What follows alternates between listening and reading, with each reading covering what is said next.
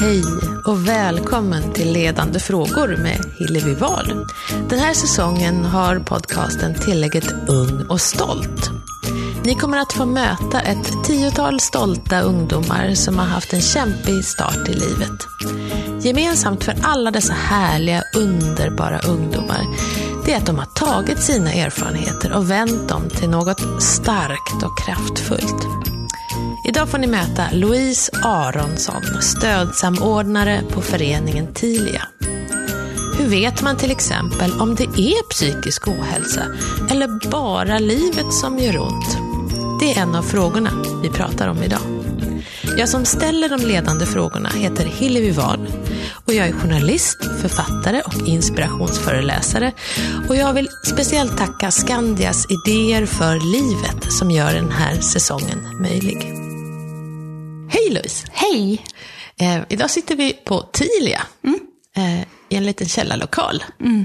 Ett väldigt fint hus. Ja, verkligen. Och varmt välkommen hit ja, till oss. Tack. tack, det är så kul att få mm. träffa dig och er här. Verkligen. Det är ett mysigt ställe. Men ska du berätta vem du är, Louise? Ja, jag heter då Louise, men kallas för Lollo, så det är mer ett vant namn för mig att säga Lollo. Eh, och jag är en väldigt glad, sprallig, lekfull person, men har också ett väldigt starkt allvar inom mig. Så det är väldigt både och liksom. Och så skulle jag vilja presentera mig. Den jag är och inte vad jag gör. Nej. Mm. Vad häftigt. Mm.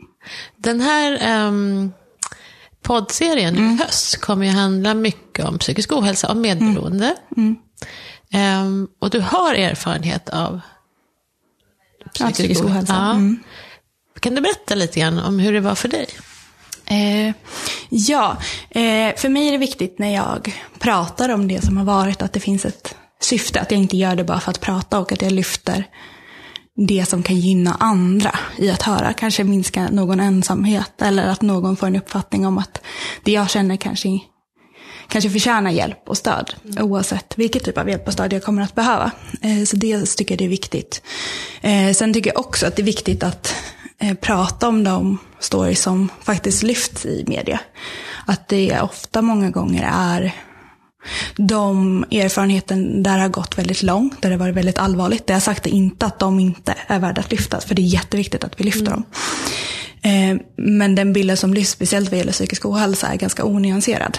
Vilket gör att jag ser en ganska destruktiv förhållningsväg i det och en konsekvens av det är att när vi pratar om de allra värsta situationerna så är det många där ute som vi träffar både i vår chattverksamhet men också när vi är ute och föreläser så kan det komma fram någon som ja, men har totalt brutit ihop och som säger en att jag vet inte om jag mår så dåligt att jag behöver söka hjälp. Därför tycker jag det är viktigt att man även pratar om det här som vi kallar mellantinget och nyanserar och får fler att kunna spegla sig i olika typer av historier. Mm. Så för mig handlar det väldigt mycket om känslor av otillräcklighet, att känna sig fel, eh, annorlunda, konstig. Ehm, men som egentligen grundade sig i, när man så ser i efterhand, är att jag redan som liten hade mycket tankar kring världen, hur det fungerade, hur det såg ut. Jag kunde exempelvis ifrågasätta vuxna varför man till exempel födde barn. Mm -hmm. När eh, det finns så många barn på den här jorden som redan far illa. Och varför vi inte kunde ta hand om dem först. Eh, och där fick jag höra ganska snabbt att jag var ja, men känslig, tog för stort ansvar, var för snäll, blev lite klappad på huvudet. Eh, som gjorde att jag stängde in de här känslorna när man sätter locket på någonting som känns eh, så kan det ofta utveckla destruktiva beteenden. Så som det blev då för mig. Innan jag kunde förstå vad allting handlade om. Så du var en um, tänkare? Ja, det kan man säga. ja. eh, och fick inte riktigt prata om det, tycker Nej. du? Nej, ingen tog dig på allvar? Nej, och ingen kanske riktigt, det handlade nog egentligen inte om att folk inte tog mig på allvar. Det var nog mer att de inte riktigt förstod. Nej. Och att jag inte kände mig förstådd. Nej. Och det utvecklade känslor av att känna sig fel, eh, annorlunda och konstig. Eh, och det gjorde att jag, alltså som barn är man ju ganska smart. Mm. Eh, jag ja, märkte vad, mm. vad jag fick cred för och blev mm. uppmuntrad för. Och det var ju att jag var väldigt glatt barn. Eh, så då blev det att jag försökte hela tiden vara väldigt glad, även de gånger jag inte var glad. Eh, för att det var som en del av en prestation att vara glad. Så det gjorde när jag började känna saker. Jag fick ganska tidigt psykosomatiska besvär, vilket så här, ont i magen, ont i huvudet och så vidare. Eh, så kunde jag inte riktigt prata om det, för jag skulle ju vara så glad. Mm. Eh, så jag hade väldigt svårt att bryta, inte skam och tabu kring psykisk ohälsa, mer utifrån att det var hela min identitet att vara den här glada ungen. Liksom. Mm. Hur gammal var du då när du började få liksom, eh, kroppsliga... Eh, precis, det var i alla fall i mellanstadiet. Mm. Så jag var ganska ung. Eh, och den här känslan av otillräcklighet utvecklade istället att det blev prestationer i skolan som blev det viktiga för mig. Eh, där jag var livrädd för att misslyckas. Och det här blev ju värre och värre, så det var väldigt mycket ångest hela mm. tiden. Eh, både innan ett prov kunde jag haft ångest i två veckor innan och sen hade jag ångest två veckor efter, för jag visste inte hur det gick. Och om det inte gick bra så kändes det som att mattan skulle ryckas under mina fötter. Eh, och för att överleva den här ångesten så hade jag olika typer av destruktiva beteenden som att eh, ätstörningar till exempel, att kontrol försöka kontrollera eh, min situation och mina känslor men också eh, att jag flydde in väldigt mycket i andra saker för att slippa känna de här känslorna som jag tryckte undan. Eh, det kunde vara allt från att jag jobbade väldigt mycket, tränade väldigt mycket eh, och eh, ja, men bytte städer, flyttade runt, åkte ut och reste. Försökte göra allting för att hitta det där som jag ville känna men inte riktigt fick känna. Eh, så eh, dels så, det kan ju vara sådana beteenden som kanske till det yttre inte ses som destruktiva. Utan det handlade om att det var destruktivt för att det var inte det jag ville göra. Till exempel så utvecklade jag ett ganska starkt självhat och det jag hade svårt att se mig själv i till exempel spegeln. Eh, och tycka om det jag såg. Så då blev det att jag färgade håret, skaffade löshår, lös ögonfransar, lösnaglar. Eh, bytte liksom ögonfärg genom linser och så vidare för att bara försvinna från mig själv. Eh, och det kan ju vara ett, en kreativ sysselsättning för någon annan. Men eftersom jag inte hade den kreativiteten och tyckte att det var kul egentligen så blev det väldigt destruktivt eftersom jag flydde från mig själv. Jag lyssnade på en podd som mm. Tilia har med mm. ett avsnitt med dig. Mm. Och som var så himla bra, för det cirkulerade kring den här frågan. För du, till skillnad från de andra som har varit med i podden, mm. har ju inte haft en svår uppväxt. Mm. Nej. Och då är det så lätt att känna, har jag märkt, mm. att har jag då rätt att må dåligt? Mm. Alltså, jag borde inte jag vara glad? Mm. Och tacksam. och det är inte bara hos unga människor, utan det mm. märker jag hos människor som är 50 år, liksom, 50-60 år. Och hur hur tänker du kring det, det här med Alltså att det bara tillhör livet. För, för det var mm. det ni pratade om mm. i podden. Är det här psykisk sjukdom eller är det livet? Att det är så mm. svårt att veta vad som är vad idag. Mm. mm. Hur tänker du kring det? Alltså det är ju en väldigt också vanligt återkommande fråga. Mm. Hur vet jag att, de, att det är psykisk ohälsa jag har eller är det inom citationstecken bara livet som gör ont? Eh, och ibland behöver man ju faktiskt inte veta vad det är. Mm. Eller egentligen ganska sällan om det inte är av medicinska skäl man behöver veta. Eh, men att på något sätt har man ju alltid rätt att söka stöd och hjälp. Och speciellt hos någon som man känner sig trygg hos eller kan känna tillit till. Eh, och ibland har vi en förmåga i samtalet kring psykisk ohälsa att vi psykiatriserar det, det vill säga att vi pratar om sjukvård och behandling, men vi pratar inte om det där andra. Många av våra ungdomar som söker sig till oss har eller går i pågående behandling, men behöver något vid sidan av. Eh, man behöver ett medmänskligt stöd, någonting, kanske att få ett sammanhang och meningsfullhet i. Men också så här minskad ensamhet bara genom att lyssna på en podd eller läsa ett annat, eh, någon annans blogginlägg. Eh, men dels de som kanske aldrig behöver egentligen vård och stöd. Men behöver någonting för att klara sin vardag. Alltså, någonstans behöver man kanske inte alltid dra gränser och fack, för de är ganska otydliga just när det kommer till psykisk ohälsa. Ehm, så jag tänker att känner man att något känns fel så har man alltid rätt att prata med någon eller höra av sig, till exempel till Tilia i vår chatt. Där kan man vara helt anonym. Så att, eh, man har alltid rätt oavsett vad det är man känner. Och är det livet som gör ont behöver man stöttning i det med. Eller hur? Mm. Det slog mig nu när du sa tillit. Det är mm. ett av de vackraste orden jag vet. Mm. Ottilia och tillit, det är ganska lika ord. Ja. Har det något samband? Tilia och tillit? Eh, Inte i själva namnet, Nej. men det är klart att det handlar ju om tillit. Och tillit kommer från två håll. Man kan inte bara förvänta sig att någon ska öppna sig och ge tillit. Nej. Utan man måste också ge det själv. Så att någon vågar ha tillit till till exempel mig eller någon annan här i organisationen. Och grejen är att även om det bara är livet, så om man inte får prata om det, eh, eller, vara, eller hitta platser att vila, ehm, så blir det ju psykisk ohälsa.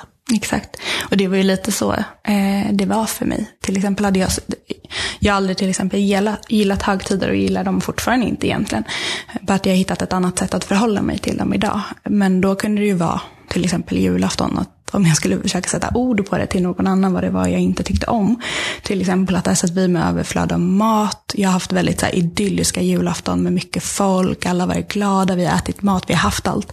Det var så här, jättemycket presenter och paket. Och jag har haft sån ångest kring det. För att jag har känt att så här, varför gör vi så här när vissa sitter och svälter? När vissa kanske lever eh, under missbruk eller eh, andra typer av dysfunktionella familjer. Att folk inte har det där som jag har. Ehm, och det var det väldigt svårt att sätta ord på just eftersom jag inte haft något att så här, något varför eller något att skylla på. Eh, så det har gjort att det först har varit svårt att ta sig själv på allvar i det jag känner. Och sen eh, att ha någon psykisk ohälsa på det gör ju att jag kände någonstans en dubbelskam. Att jag kände att jag inte kunde njuta av det jag hade. Eh, så det blev liksom en frågeställning kring varför har jag det så bra? Eh, varför har andra inte det? Varför gör vi så här?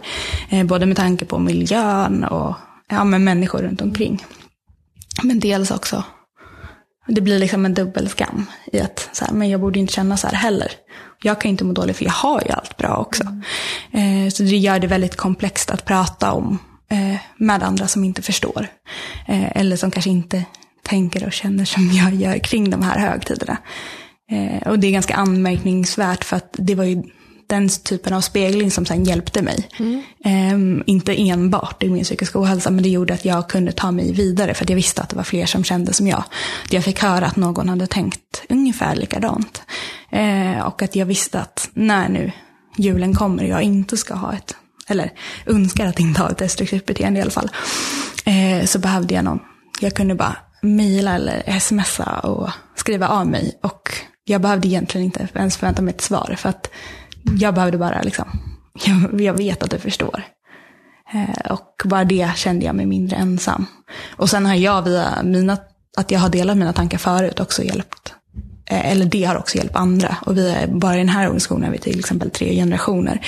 Eh, som alla har känt ungefär likadant och utvecklat en psykisk ohälsa av det. Men att kunna spegla varandra. Så det samtalet tycker jag också är viktigt ifall det är fler som skulle känna igen sig i att man kanske haft sådana tankar och inte riktigt fått utrymme för att prata om det eller bli förstådd. Tre generationer i din egen familj? Är det mellan I, ja, i Tilia I- tänker jag faktiskt på. Ja. Till exempel. Det här med spegling tycker jag är spännande. Och det har jag faktiskt upptäckt nu. Jag vet inte om det är för att man pratar om det mer, men du pratar en del om det i podden bland annat. Kan du berätta vad det är för någonting? Eh, spegling för mig handlar mycket om att känna igen sig i någon annan. Någon annans upplevelser eller känslor. Eh, eller att den har känt så.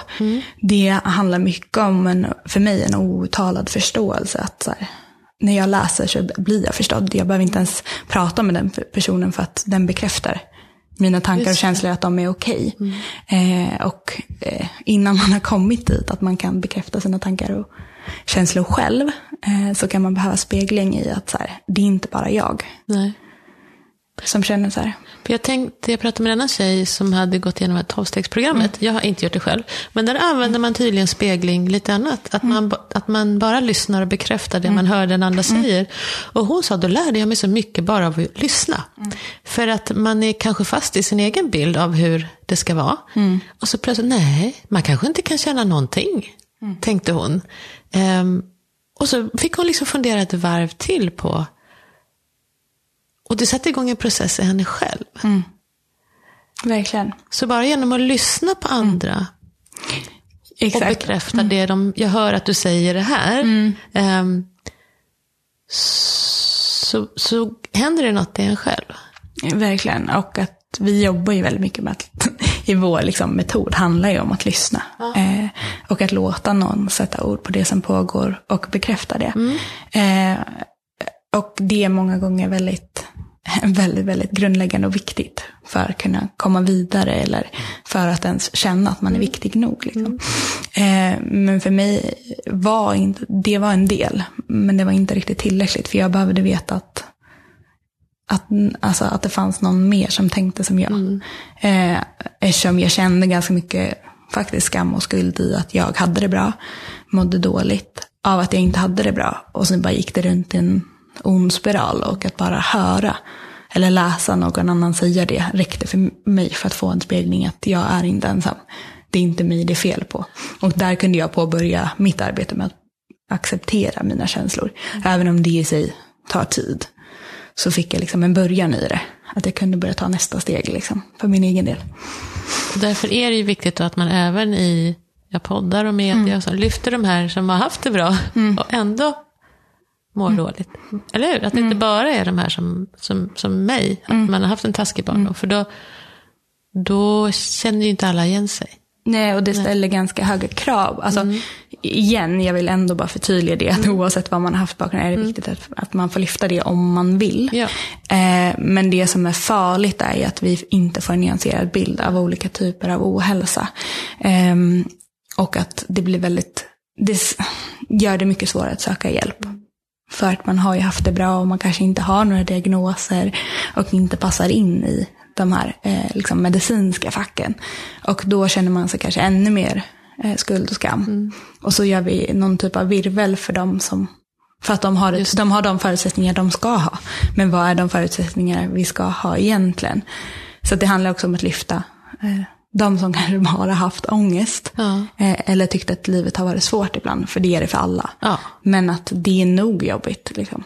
Och vart går man idag? För att är man sjuk så går man till BUP. Men sen finns det ju liksom nästan ingenting. Då måste man mm. leta mm. upp något ställe som tidigare. Det är inte Precis. alla som hittar det. Eller... Nej. En, annan sak som jag funderar på mm.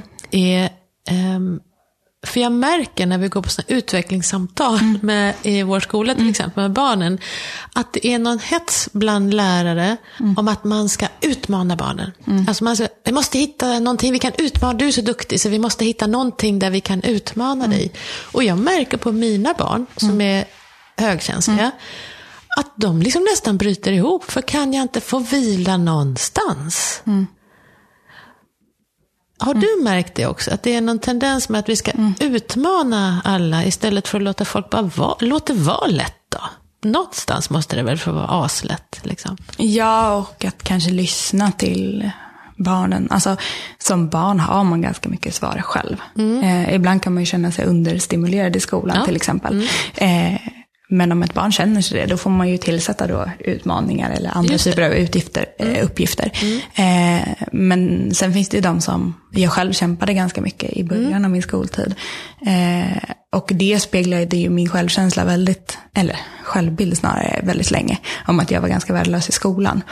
Eh, så där handlar det ju också om att kanske så här, få vila i det. Att, mm. så här, nu alla har vi olika förutsättningar, alla kämpar vi olika mycket.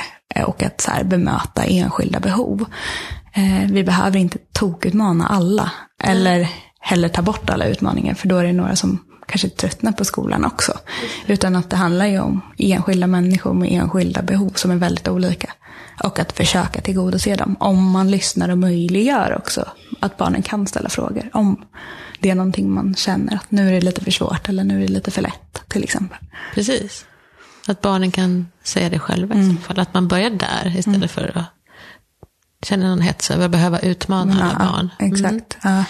Men sen, sen har du gjort en himla massa, ser man om man tittar på ditt CV. Mm. um, du har erfarenheter från ideell sektor, nationellt och internationellt. Du har arbetat inom socialpsykiatri som stöd till barn med ne neuropsykiatrisk funktionsnedsättning, svåra ord. Uh, du har en filosofie kandidatexamen från samhälls och beteendevetenskapliga programmet. Och du har studerat mänskliga rättigheter.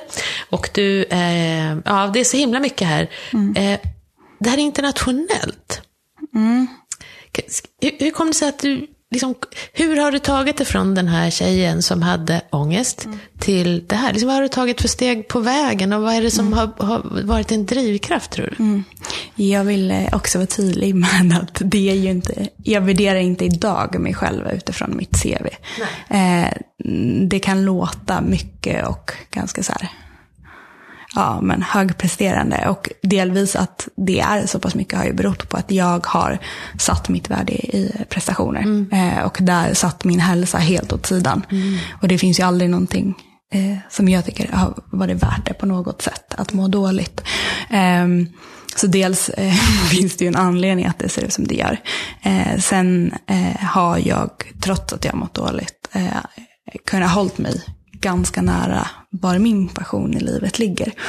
Um, och det har ju med eh, det här eh, som jag kände när jag var liten, att jag ifrågasatt världen ganska mycket.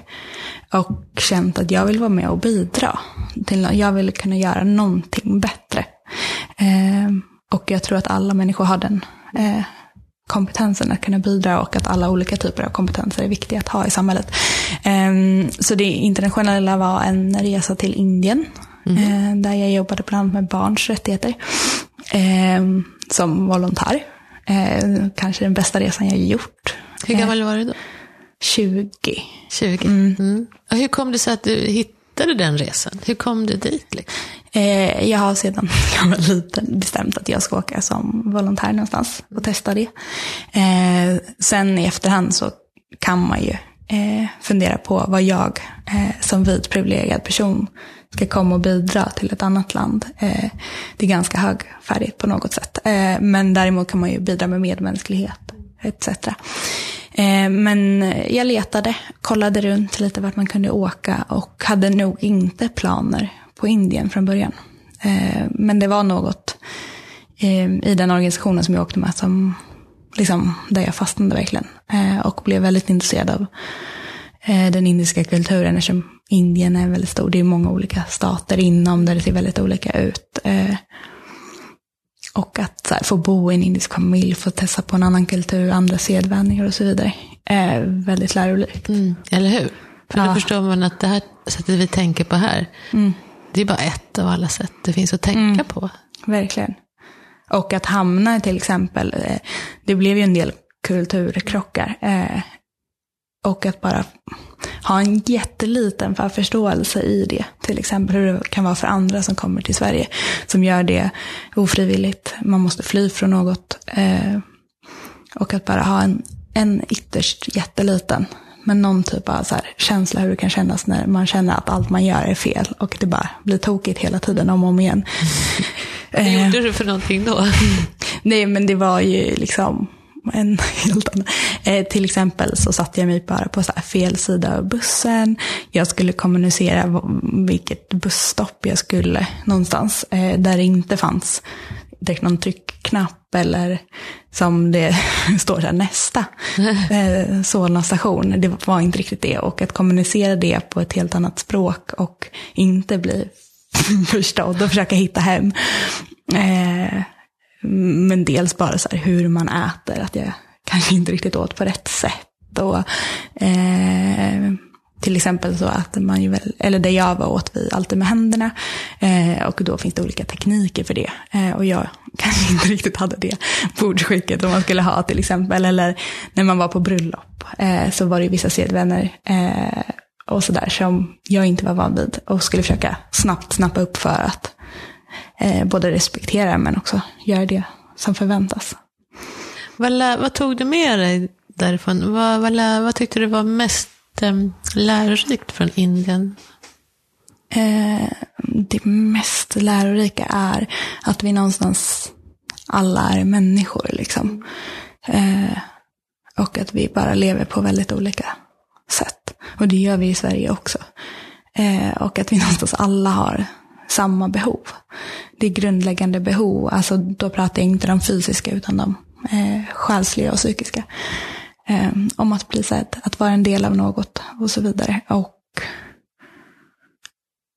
ja, att förutsättningarna är väldigt olika eh, mellan länderna och att vi faktiskt alla kan vara med och göra någonting. Men att man är medveten om vad det någonting faktiskt är ibland. Att man inte tror att man som svensk ska komma ner och berätta hur några andra ska leva. Nej. Utan att man ska först eh, förstå och vilja förstå med, med nyfikenhet hur någon annan har det. Mm. Det där med att vara nyfiken på andra människor, det är så bra. Mm. Speciellt de som är olika en själv, på alla sätt. Om Man lär sig så mycket Ja. av andra. Eller hur?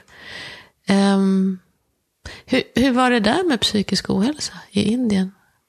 Eh, där jag var var det inget man pratade om. Ehm, och det gick inte riktigt att prata om det upplevde jag. Eh, det blev snarare att vara lite galen. Eh, eh, så jag försökte en gång prata om det men eh, insåg ganska snabbt att det här, nu kan det bli väldigt mycket missförstånd. Eh, och la ner den diskussionen då. Eh, sen vet jag inte hur det ser ut idag, det var ju fem år sedan. Eh, och utvecklingen sker ju ganska snabbt överallt i världen. Liksom. Och det var några enskilda personer så jag kan ju inte generalisera hela Indien. Nej. Men jag tänker, för de har ju ett annat sätt att se på helheten också. Alltså livet och kretsloppet och ehm, familj. Precis. Och hur man hjälps åt. Ja, det var mycket tydligare när, man, när det är ett mer eh, kollektivt samhälle. Om hur man väldigt tydligt lever med varandra, man tar hand om varandra på ett helt annat sätt. Det finns, eh, eller fanns inte där jag var, eh, till exempel eh, förskola. Eh, det fanns inte äldreomsorg och så vidare. Men eh, hur samhället i sig tog ansvar och hjälpte varandra väldigt tydligt. Och att jag tror att det kan bidra många gånger med väldigt mycket minskad ensamhet också. Idag sitter till exempel många äldre ensamma hemma eh, och kanske inte får den här gemenskapen som man kanske vill ha eller behöver ha. Eh, så det var också väldigt tydligt i att så barnen bodde hemma ganska länge. Eh, just så här tillsammans. Och de behöver inte tänker, ensamma i det fysiska. Det är ju en del av problematiken här i Sverige, tänker jag, att vi outsourcar allting. Om det är liksom BUP eller det är äldreomsorg eller om det är förskola som du säger. Ehm, att vi inte tar som, vi tror inte att vi är viktiga i det vanliga livet, i det dagliga livet att hjälpa varandra. Utan det är någon, mår någon dåligt, ja, då skickar vi dem till BUP eller till um, psykiatrin. Istället för att liksom vänta lite. Vi, Det kanske finns en hel del vi kan göra här på hemmaplan för att ehm, Och det upplever jag är ganska stor krock mellan de unga vi pratar med och vuxenvärlden. Att det är, eh, det är väldigt snabbt, så här, om man nämner att man kanske har lite ångest eller mår dåligt, att det väldigt snabbt hamnar i så här, ja men då behöver du vård och stöd. Absolut, det kan man behöva. Eh, men många gånger behöver man också saker runt omkring. Eh, till exempel att föräldrar inte går in och blir vårdare utan att de fortfarande behåller sin roll som föräldrar. Likväl att kompisar inte alltid behöver vara terapeuter utan att de bara finns där och gör andra saker och skapar frizoner till exempel. Eh, så att det är inte det enda som hjälper och det är ju när livet gör ont också. Eh, man behöver olika typer av kanske gemenskaper, tillhörigheter, sammanhang. Och det i sig kan vara väldigt läkande oavsett hur de sker. Över nätet eller i IRL. Liksom. Ett av de absolut ehm, största mänskliga behoven vi har, näst mat och vatten och sova, det är ju den här känslan av att vara behövd. Så att alla vi som får hjälpa andra, det märker vi nu när vi kan göra det. Vad bra man mår av det. Det är ju det enda det finns forskning på. Ja. Ehm, där som genererar i lycka, som man säger, eh, är ju att hjälpa andra. Därtill eh, behöver man ju verkligen eh, se till att man själv mår bra först. Eh, och att man själv är redo att hjälpa andra. Och när man är redo är ju väldigt individuellt. Men man kan alltid på något sätt vara en medmänniska mot andra. Det behöver inte vara ideella engagemang och så vidare. Utan man kan göra det på helt olika sätt. Och alla olika sätt behövs för, för ett välfungerande samhälle. Men kommer du ihåg när du, alltså vem, vem var den första människan du berättade för? Eller hur, tog, alltså hur den här första kontakten, minns du det? När du berättade hur du mådde? Hade du någon sån människa? Ja, det... Jag försökte på olika sätt att uttrycka det genom att det kanske inte var så konkret. Eh, ganska vanligt att man kanske inte riktigt har orden för det. Jag hade liksom som många av våra ungdomar eh, så kan man ibland sakna ord för det. För att man, man kan gå in på 1177, vilket är jättebra, Vårdguiden, och se så här, ja men här finns det de här diagnoserna och så är det de här kriterierna.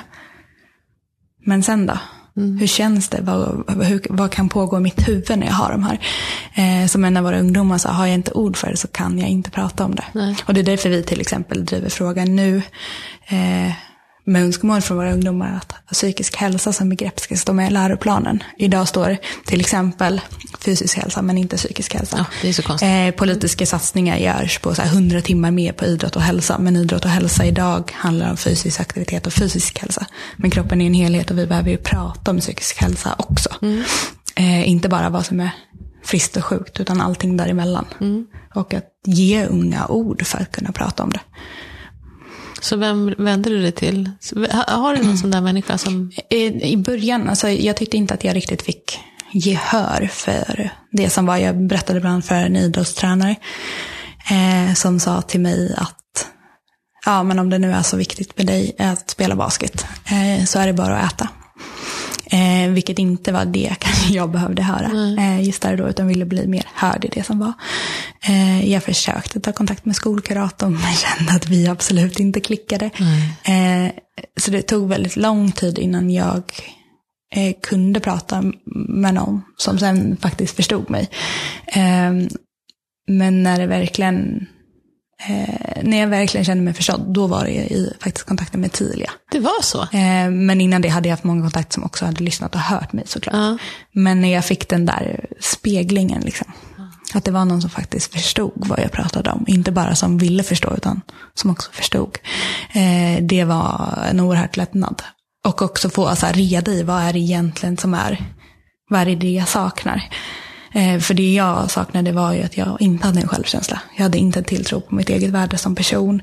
Eh, jag hade ett ganska bra självförtroende, eh, det vill säga kopplat till mina prestationer. Eh, och det gjorde ju att jag hade väldigt mycket ångest kopplat till ja, men min pluggtid till mm. exempel. Och när jag kunde börja konkret arbeta med min självkänsla och fick verktyg eh, att prata om det i olika vardagssammanhang, eh, men också börja stärka den, eh, så minskade ju min ångest ganska radikalt. Mm. Och då kunde jag påbörja arbetet med mig själv och inte bara stå ut i min ångest, utan faktiskt att den minskade i och med att jag stärktes som person.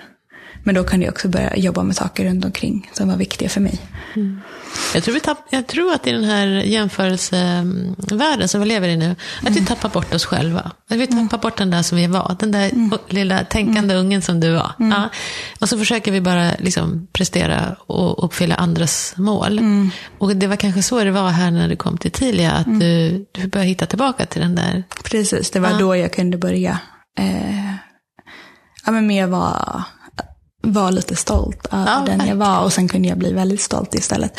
Eh, men att få den möjligheten att så här, komma tillbaka till den kärnan som jag faktiskt har och är idag. Eh, och att ja, men bara få utrymme att vara sig själv utan alla kan ju tänka och tycka om en, men att jag kan känna att oavsett så är jag väldigt trygg i den jag är och jag vill vara så här. Sen är det klart att jag kan utvecklas och förändras. Eh, men jag är väldigt trygg och nöjd med den jag är. Och det är en väldigt behaglig känsla mm. att bära och ha. Va, ska du berätta vad ni gör här på Tilia? Mm. Vad är det? Jag tänker ja, vil, en viloplats vill jag säga. Ja, ja. ja men det kan man verkligen säga. Eh, vi jobbar, vi säger att vi jobbar i som två olika verksamheter. En stödjande verksamhet och en mer påverkansverksamhet. Och i påverkansverksamheten handlar det mycket om så här, ja, men föreläsningar och utbildning, både gentemot unga att prata om till exempel självkänsla och vad är psykisk hälsa. Mot vuxna mer eh, bemötande, eh, hur vill unga bli bemötta, vad, vad ska man tänka på och så vidare. Eh, och sen har vi en del där vi lyfter eh, ungas röster, eller möjliggör unga att själva föra talan om vilka förändringar som faktiskt behöver ske i samhället. Eh, på stor och liten nivå. Eh, och sen själva stödjande, det är vår kärnverksamhet. Och där jobbar vi, kan man säga, dels med information eh, via podd och blogg, där vi pratar om psykisk ohälsa och hur det kan kännas. Och ja, men ibland tar upp bara, när livet bara känns fel, vad händer då? Hur kan det kännas för att andra ska kunna få få ord på vad är det som pågår hos mig. Men också kanske minska den ensamhet genom att man kan känna igen sig i att det är fler som upplever som jag gör. Eh, men sen har vi också såklart, ja, men vi håller på väldigt mycket på sociala medier. Eh, bland på Instagram där vi till exempel sänder live varannan söndagkväll. Eh, för att samtala om de här frågorna men också att få vara en del av en gemenskap. Ibland kanske man känner att man bara vill vara med och lyssna. Mm. Observera ett samtal och ibland vill man själv vara med och prata och diskutera. Och oavsett vad du känner den kvällen så är det okej. Okay. Och sen har vi en chatt som är öppen 365 dagar om året som bemannas av volontärer med egen erfarenhet av psykisk ohälsa på olika sätt. Eh, så där kan man logga in och prata om vad man nu känner att man vill prata om. Och sen har vi såklart mejlstöd eh, med samma typ av funktion där man kan mejla och så svarar våra volontärer. Och sen så har vi lägerverksamhet där vi jobbar väldigt mycket med självkänsla. Mm. Ger verktyg, men också skapar den här typen av frizon. Att bara få vara och att vara sig. Att bara få vara den du är just nu. Det är okej okay, oavsett om du är ledsen, om du är glad, om det känns likgiltigt. Eh, vem kan få åka på de lägren? Man ger en ansökan. Vi har bland annat eh, ett nyårsläger nu, över nyår. Där vi främst fokuserar på ja, men den här frizonen. Att bara få vara, släppa den här stressen och pressen. Eller vad det nu kan vara man känner kring nyår. Mm. Att komma iväg och vara en del av en gemenskap. Utan krav och förväntningar på någonting. Utan bara kom dit, häng, gör vad du känner för tillsammans med oss. Eh, och den ansökan är öppen till första november. Mm. Så man kan söka ett tag till.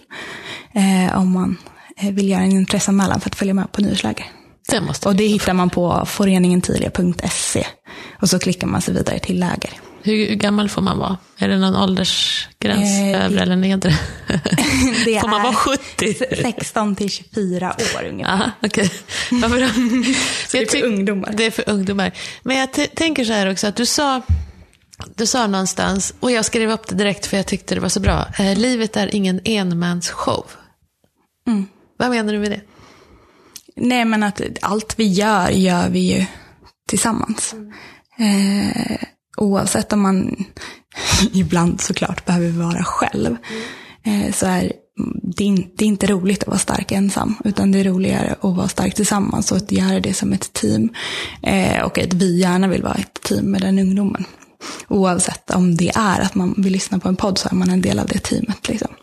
Så det finns inga krav på att man måste vara med och nu är det så team och då är det wow. Utan det, ska, det är så här, du kan sitta i ett hörn och vara ett team med oss. Det spelar ingen roll om hur du vill göra det. Men du, om um, du när du mådde som sämst mm. skulle ringa in till Tidia och så skulle du, vuxna du, svara. Vad mm. skulle du säga till henne då? Mm. Jag skulle säga som en person sa till mig som under den perioden träffade ganska så här rätt hjärtat. Det var liksom precis i rätt tid. Att det finns ingenting som du behöver förändra med dig själv, förutom dina tankar om att du måste ändra dig. Eh, och det, eftersom jag hela tiden strävade efter att ändra mig själv, för att jag ville, jag ville inte riktigt vara jag, så handlade det ju, det blev väldigt tydligt för mig att det handlar ju inte om att jag ska ändra mig, även om jag just nu känner att jag vill ändra mig. Så kanske inte det jag ska göra, utan att försöka ändra mina tankar om att jag ska ändra mig hela tiden. Just det. Säg det igen. Det... det finns ingenting som du behöver ändra med dig själv, Nej. förutom dina tankar om att du måste ändra dig. Det tycker jag är ett jättebra avslut. Mm. Och jag vill bara säga också att alla som lyssnar på den här podden, ja. att man kan söka sig till oss oavsett var man bor i Sverige. Mm. Och oavsett könsidentitet så är det till för alla och oavsett eh, bakgrund och problematik. Kanon. Tack. Tack snälla. Lodlo får jag säga. Ja. Tack för att du ville vara med. Vi kommer lägga ut länkar till allting um, så att det går att söka sen. Tack snälla. Tack Louise Aronsson. Länkar till Tilia och andra bra organisationer och sajter man kan vända sig till om man behöver prata med någon hittar ni på poddens beskrivning. De finns även på hemsidan på Facebook. Om ni gillade samtalet så blir jag jätteglad om ni delar vidare. Och vill ni kontakta mig eller ha tips på unga inspiratörer och ledare som ni tycker att jag ska möta i podden, då finns jag alltid på hillevi.hillevi.nu. Tack för att ni lyssnade.